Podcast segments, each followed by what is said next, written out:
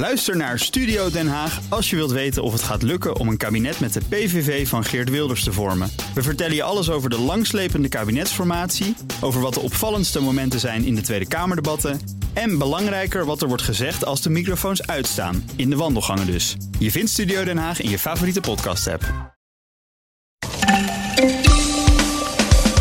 Vandaag bekijkt het OMT of er een spoedoverleg nodig is over strengere coronamaatregelen.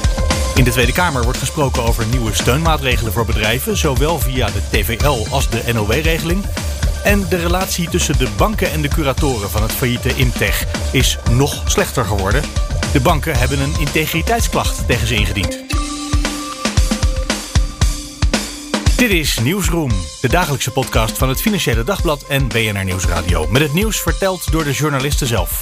Ik ben Mark Beekhuis en het is vandaag woensdag 24 november. Hey, ik, ben er, ik ben er klaar voor. Uh, ja. Ik ga hierna gelijk door, want om één uur is er een persmoment met de jongen en Rutte. Of althans, dan is hun overleg afgelopen, komen ze naar buiten. En dan horen we waarschijnlijk dat de persconferentie vervroegd wordt.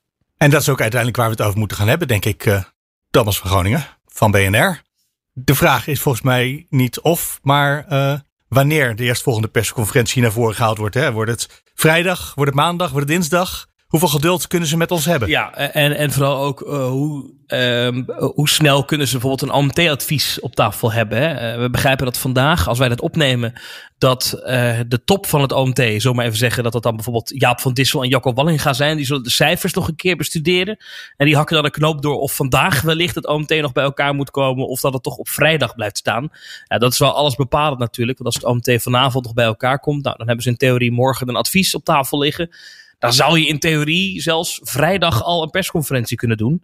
Um, maar ik, wat ik nu begrijp achter de schermen, maar het, het, grappige aan dit is, is dat als je dit waarschijnlijk hoort in de podcast, dat het alweer oud nieuws is. Maar dat ik achter de schermen te hoor dat maandag of dinsdag logischer is. Maar uh, ja, we moeten het even afwachten.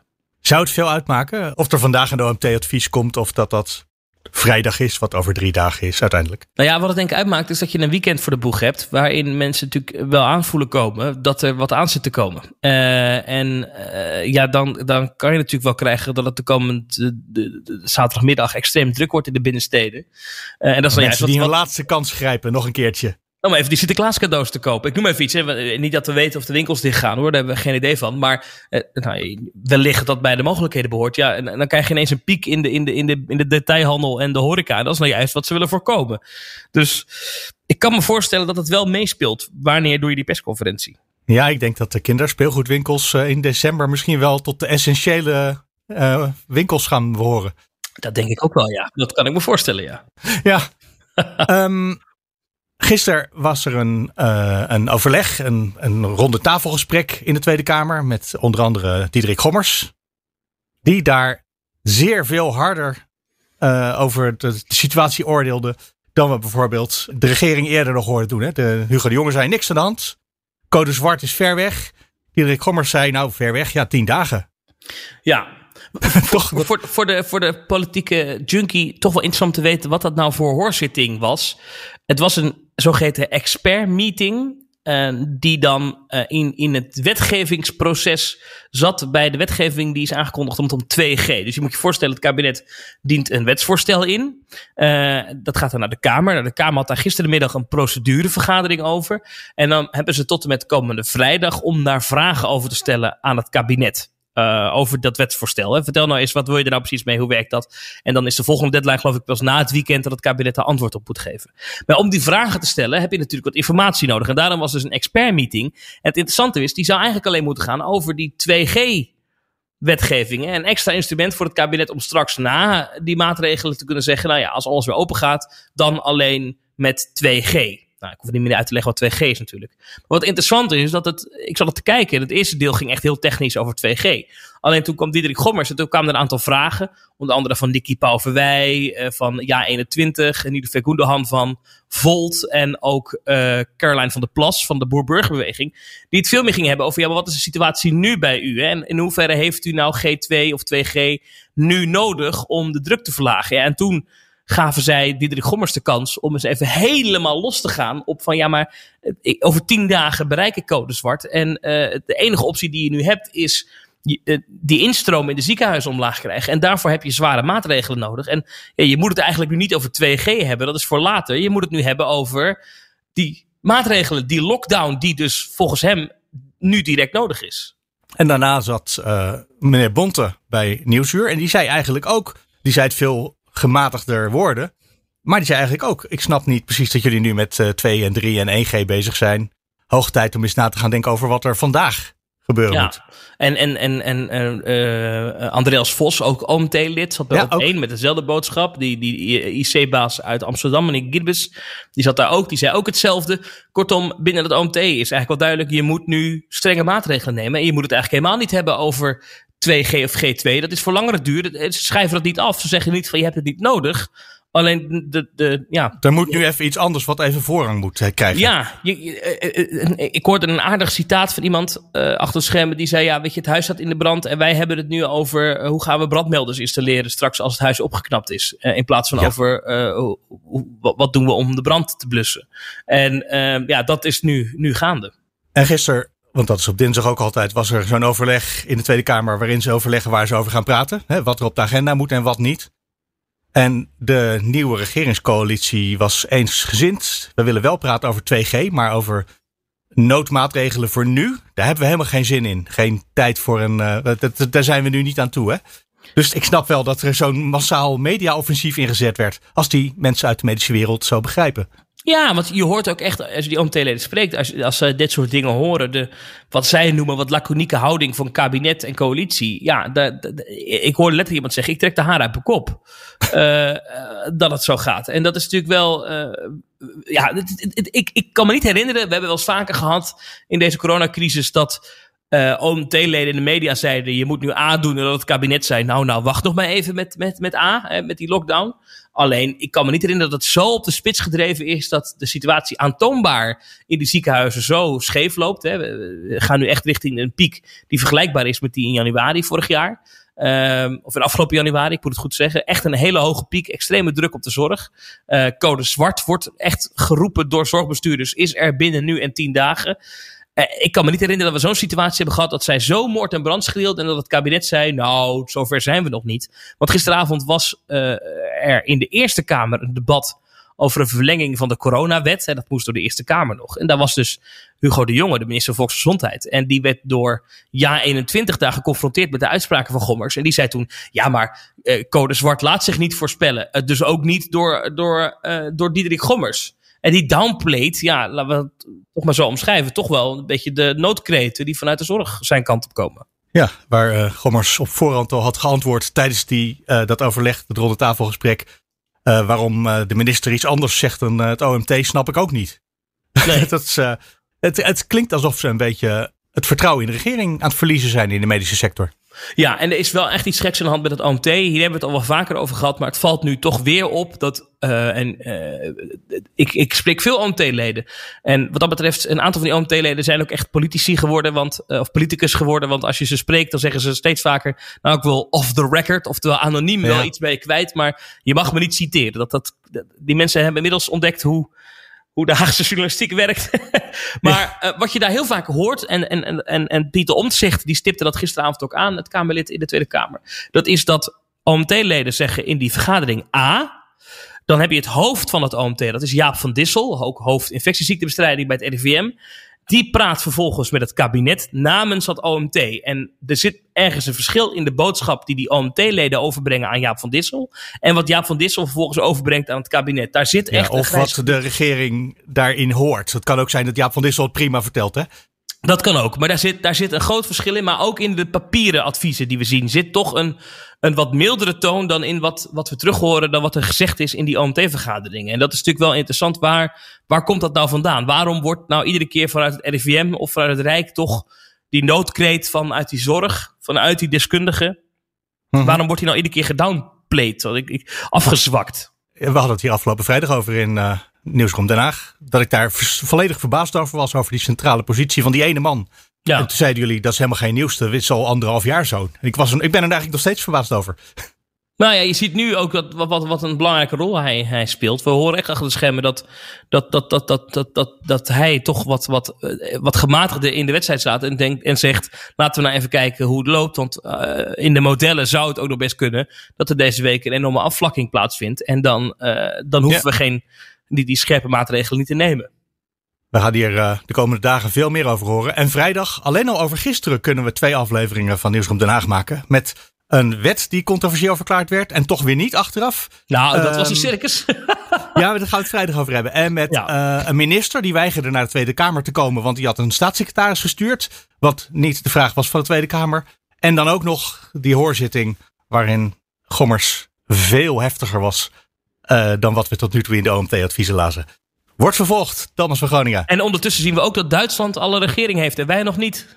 Dus het wordt een, het wordt een, een, een hele leuke uitzending van Nieuwsroom Den Haag morgen, denk ik. Of overmorgen. Exact. Tot dan. Tot dan. Thomas, dankjewel. Hallo, Lennart Royakkers. Hallo Mark, leuk om weer in Nieuwsroom te zitten. Ja, ook van BNR. En uh, we gaan het ook hebben over corona, maar een ander stukje daarvan, namelijk TVL. Dat is de tegemoetkoming vaste lasten. Ondernemers die uh, in de problemen komen door coronabeleid. En nou, in zekere zin heb je daar geloof ik wel goed nieuws over, toch? Ja, want die TVL, uh, nou, daar is een plafond aan verbonden. Er is een, uh, een, maximum aantal dat, dat je aan TVL kan, kan opvragen. Laten we het zo maar eventjes zeggen als ondernemer. Dat zit nu op 1,8 miljoen euro. Dat is uh, zo uh, Europees bepaald. Maar in Brussel is nu bepaald uh, dat het plafond iets omhoog kan. Iets is in dit geval een half miljoen naar 2,3 miljoen euro. En ja, dat nieuws heeft natuurlijk ook Den Haag bereikt. Dus vandaag wordt daar in de Tweede Kamer over gedebatteerd. En uiteindelijk lijkt het er allemaal wel op dat dat TVL-plafond dus omhoog gaat. En dat is ja, goed nieuws voor ondernemers die weer een, een behoorlijk barre winter staat te wachten. Die kunnen weer een half miljoen extra in elk geval claimen als dat nodig hebben. Want de tegemoetkoming vaste lasten, wanneer krijg je dat ook weer? Dat is voor, voor de huur als je winkel dicht is, hè zo hè? Uh, ja, bijvoorbeeld. En uh, nou ja, nu jij dit, uh, dit zo aansnijdt, wanneer krijg je dat ook alweer? Nou, daar is nog wel eventjes iets om te doen. bij die TVL wordt namelijk gekeken naar jouw omzetverlies in het laatste kwartaal.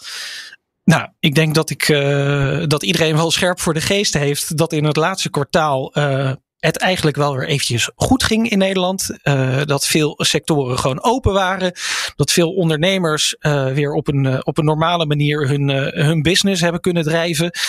Um, ja, je komt voor TVL in aanmerking als je tenminste 30% omzetverlies hebt gedraaid in dat laatste kwartaal. En daar zit hem nu de crux. Want um, ja, na een periode waarin het heel erg, uh, of heel erg relatief goed is gegaan, um, lijkt er dus wel wat ondernemers buiten de boot te vallen. Dus ik sprak er nog over met Hans Biesheuvel van Ondernemen Nederland. En die zegt ook van ja, dat, dat, dat percentage dat moet gewoon naar beneden. Het moet eigenlijk naar, naar 15 procent. Ze kunnen ook alleen maar per kwartaal kijken. Uh, ja. Zo is die regel nu eenmaal. Het kan niet per, per maand. Uh, dus hier, um, ja, hier speelt nog wel een, een potentieel probleem. Nou ja, uh, aan de andere kant, als je nou zegt het laatste kwartaal ging het eigenlijk hartstikke leuk. Uh, dan is het er ook helemaal niet erg dat ze geen, geen steun krijgen. Want dan ging het hartstikke leuk. Dan zijn het gewoon ondernemers. anders worden het uit, uitkeringstrekkers, zal ik maar zeggen, die ondernemers. Dat voelt ook gek. Ja, maar misschien zie je het net iets rooskleurig in. Altijd, altijd. um, Ja, het verhaal is natuurlijk bekend dat heel veel ondernemers uh, nog maar weinig uh, vet op de botten hebben. Al door hun reserves heen zijn, spaarpotjes, uh, pensioenen hebben uitgegeven. Nou, noem het maar allemaal op. Ja, hun reserves zijn gewoon niet zo groot. En als je dan nog eens een keertje ook niet in aanmerking gaat komen voor de TVL, dan, ja, dan kan het wel eens een hele barre winter gaan worden. Nou, zeker als we net Thomas gehoord hebben. En wie weet wat voor maatregelen eraan zitten te komen, die de regering en de Tweede Kamer echt niet willen nemen. Maar misschien dat ze er niet aan gaan ontkomen dat gevoel kijk ik er een beetje bij. Mm -hmm. Dan zou zomaar straks alle winkels uh, weer dicht kunnen gaan. Hoe overbrug je het dan? Dat is een beetje waar je op hint, denk ik, hè? Ja, exact. En uh, nou, vandaag wordt er dus over gedebatteerd in de Tweede Kamer. Uh, dan zal het ongetwijfeld ook nog gaan over de NOW, horen wij van alle kanten. De loonsteun, want ja, als we straks weer in een lockdown gaan, ehm, ja, hoe ga je dan je personeel betalen? Dus dat, het oude pakket aan maatregelen, dat, ja, dat toch gefunctioneerd heeft, daar is iedereen het wel over eens. Dat lijkt weer in, in ere te worden hersteld. Ja, als de lockdown weer terugkomt, dan zijn dit soort maatregelen ook weer terug. Dus dat is dan in ieder geval alvast geregeld. Ja, zeker. Maar een vraag die wel bij mij opkwam. Um, en uh, ik ga nu eventjes uh, dit inleiden met een vraag aan jou. Kan je nog herinneren wat Wopke Hoekstra uh, in maart vorig jaar zei? Ik denk dat hij toen zei, vroeger of later gaan we natuurlijk wel weer terug naar een normale begroting. Hint je daarop? Uh, nee, daar hint ik niet op. dat heeft hij ook gezegd, maar ik weet niet wanneer hij het zei. Geweest. Nee, uh, uh, Bob Koek heeft natuurlijk gezegd toen we begonnen met die steunmaatregelen. Wij kunnen dit, want we hebben hartstikke diepe zakken. Ja. En um, ja, dat was een uitspraak die, die, waar ik gisteren eventjes aan terug moest denken toen we aan dit verhaal aan het werken waren. Toen heb ik onze huiseconoom bij BNR, Han de Jong, maar even gevraagd. Ja, we zijn nu een maand of twintig verder hoe zit het daarmee? Um, kunnen we nog steeds graaien in die diepe zakken? Nou, Han maakt zich daar geen zorgen over. Wees er ook nog op dat er uh, op dit moment toch wel uh, tegen uh, zeer lage rentes geld kan worden geleend. Ja. Um, dus hij denkt, voor alle ondernemers die de komende maanden in de knel gaan komen, zal er uiteindelijk wel een centje zijn. Ja, wat ik zei. Je hebt toch wel in zekere zin goed nieuws. Leonard Royakkers, dankjewel. Graag gedaan. Hallo, Joris Polman van het Financieel Dagblad. Hey Mark. Imtech, uh, daar gaan we het weer eens over hebben. Uh, dat is het bedrijf wat in 2015 is opgehouden te bestaan. Sindsdien zijn curatoren daar bezig. En dat blijft maar rommelen. Ja. Met nu zelfs een integriteitsklacht tegen de curatoren. Ja, het is wat. Nou wisten we al langer dat er, dat er uh, uh, spanningen zat tussen uh, de groep banken en financiers van Imtech en de curatoren. Ik heb al eens eerder een, een, een stuk geschreven met als kop dat die banken op voet van oorlog staan met de curatoren van Imtech. en nu zijn daar dus ook consequenties aan verbonden. niet alleen zijn de twee curatoren in privé aansprakelijk gesteld voor mogelijke schade die hun procedures veroorzaken tegen die banken. Er ligt dus nu inderdaad ook nog eens een integriteitsklacht uh, tegen die curatoren.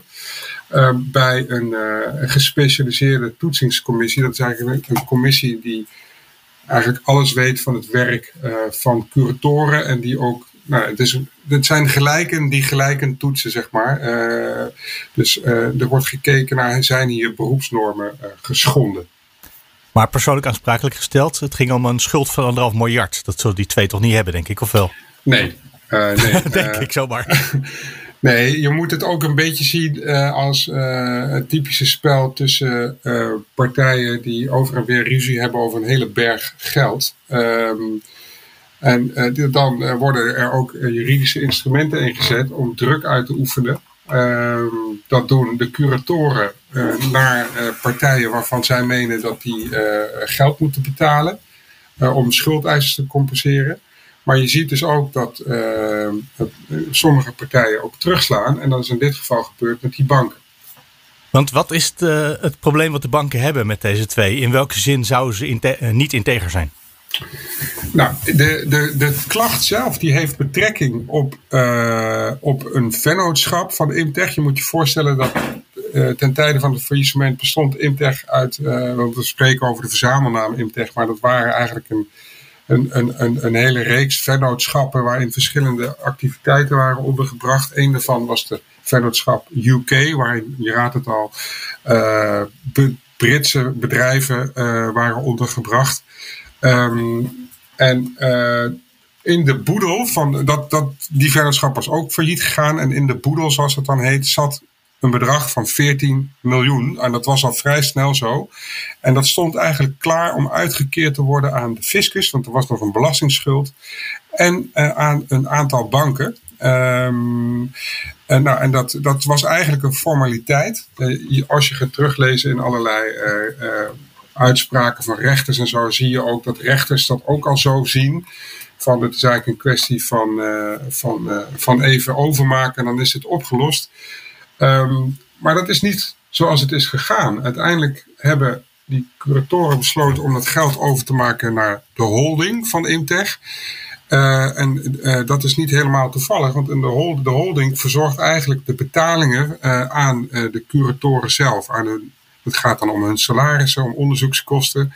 Eigenlijk alles wat ze de afgelopen jaren hebben besteed om onderzoek te doen naar het faillissement, is betaald door die holding. Dat gaat overigens al om een aanzienlijk bedrag. Er is al 32 miljoen euro besteed aan onderzoek. dat is best wel veel. Ja. Dat geld dreigt dus op te raken. En uh, op enig moment hebben die curatoren dus gezegd: we halen die 14 miljoen uit de UK-groep, halen we naar onze holding, hebben we weer geld, kunnen we weer verder. Um, nou, die banken zijn het daar niet mee eens. Die vinden dat uh, niet integer. Die hebben daar een klacht over ingediend. De curatoren zeggen ja, maar wij doen niks zonder instemming van de rechtercommissarissen. Wij hebben dit onderbouwd, ook met rapporten van experts en de rechtercommissaris heeft dit goedgekeurd. Dus wat zeuren jullie nou? Nou ja, daar verschillen ze dus over van mening. En die commissie die gaat daar dus iets van vinden. Ja, en dat is toch ook gebruikelijk dat de curator voorgaat bij de uitbetalingen? Anders dan kan je ook nooit een curator vinden om faillissementen af te wikkelen. Zo is het. Uh, dus wat dat betreft voelt het alsof het heel erg vanzelfsprekend is wat er nu gebeurt. Jawel, uh, tegelijkertijd uh, uh, zijn uiteindelijk, en dat zeggen die curatoren zelf ook, zij werken natuurlijk uiteindelijk voor de schuldeisers. Hè. hun enige doel is, zo zeggen ze het zelf letterlijk ook vandaag in onze krant, is dat de rechthebbende crediteuren het juiste bedrag uitgekeerd krijgen. Ja, nou, dat is in dit geval vast in de gedragscode dat ze dat, uh, ja, dat, ze dat zo moeten doen. In dit geval is dat natuurlijk niet gebeurd. Um, en uh, sterker nog, uh, de banken zijn sowieso erg geïrriteerd, want dat is wat hier onderliggend aan de hand is. die banken worden dus door die curatoren beschuldigd van faillissementsfraude. in de periode voorafgaand aan het faillissement hebben banken pandrechten genomen op bedrijfsonderdelen. Dat wil dus eigenlijk zeggen dat zij een soort van, feitelijk eigenlijk een soort eigenaar worden van die bedrijven. En die bedrijven zijn uh, op enig moment verkocht. En dat, de opbrengsten daarvan zijn dus daarmee in handen gekomen van die banken. En dat was onrechtmatig, zeggen die, uh, zeggen die curatoren. Dat geld moet terug naar de boedel. Dat geld was voor Imtech. Dat geld is voor de schuldeisers. Nou, dat is een zwaar verwijt. Um, en die banken zijn daar dus boos over. Uh, vooral ook omdat zij dus zeggen, ja, die, die curatoren die zeggen dat er een, een schuld is van anderhalf miljard. Hè, uh, zoveel krijgen schuldeisers nog van, van Imtech. Maar uh, wij als banken maken daaruit veruit het grootste deel van uit. Wij krijgen maar liefst 1,2 miljard. Laten we het daar nou over hebben. Kunnen we daar nou niet een afspraak over maken? Kunnen we niet dingen tegen elkaar wegstrepen? Um, uh, in plaats van dat we elkaar eindeloos gaan, uh, gaan lopen klieren met procedures en onderzoeken en weet ik veel wat allemaal. Dat jagen we elkaar op, kosten, kost heel veel tijd. Maar in die end is het gewoon een rekensommen. Dat vindt die, vindt die bank, vinden die banken. Uh, van, um, nou ja, ik krijg zoveel, jij krijgt zoveel. Als we dat nou tegen elkaar wegstrepen, wat blijft er dan nog over? Laten we daar dan een, een, een regeling voor treffen. Dat is hoe zij erin zitten.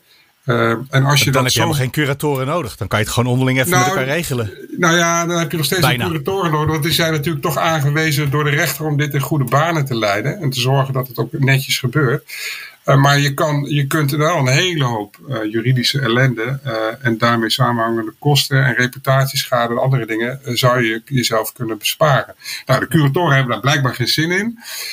Uh, en dus zijn die banken nu ook begonnen met, eh, ja, ik zeg toch maar een beetje terugpesten. Dus die beginnen nu ook met, ja, uh, dan stellen we jullie aansprakelijk, dan dienen we eens een klacht in, uh, nou et cetera. En dan zie je eigenlijk dat die banken een soort van dezelfde strategie toepassen op de curatoren als dat de curatoren doen in de richting van een hele hoop van die partijen die zij dan weer aansprakelijk hebben gesteld.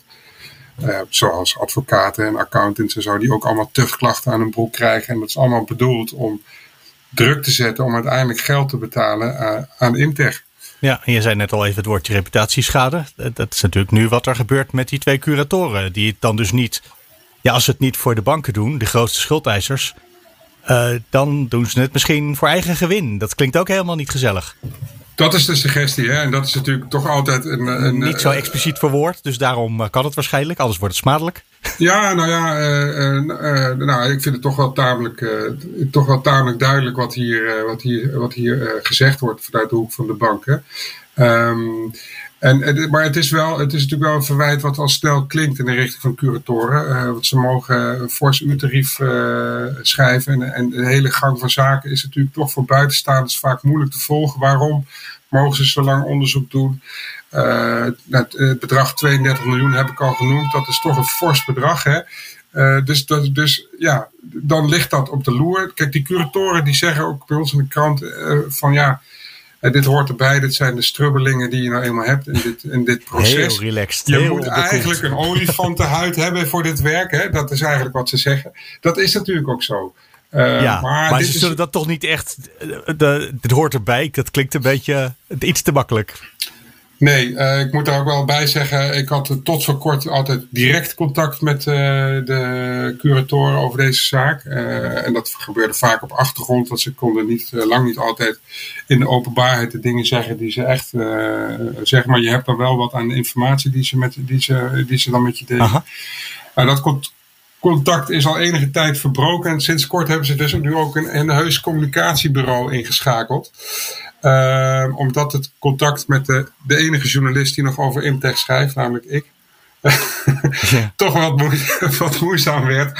Uh, en dat komt natuurlijk ook. Uh, in het begin uh, schrijf je natuurlijk heel sterk vanuit het perspectief van de. Dit initiatief ligt in eerste instantie bij die curatoren.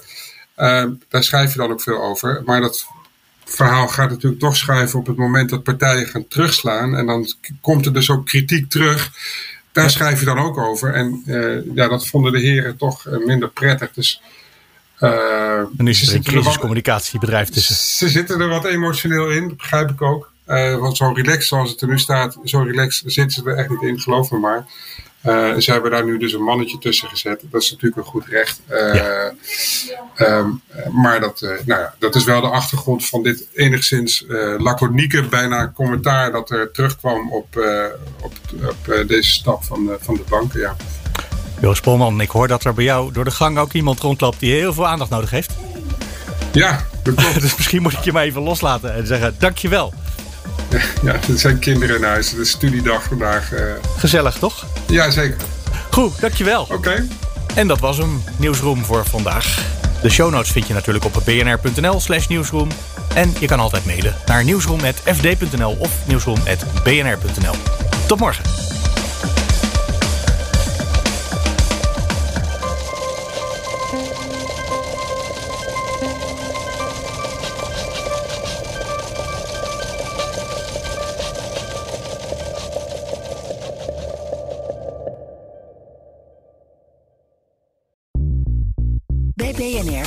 Altijd als eerste op de hoogte van het laatste nieuws. Luister dagelijks live via internet. Bas van Werven. En heel langzaam komt de zon op rond dit tijdstip. Je krijgt inzicht in de dag die komt op BNR, het Binnenhof in Nederland en de rest van de wereld. De Ochtendspits. Voor de beste start van je werkdag. Blijf scherp en mis niets.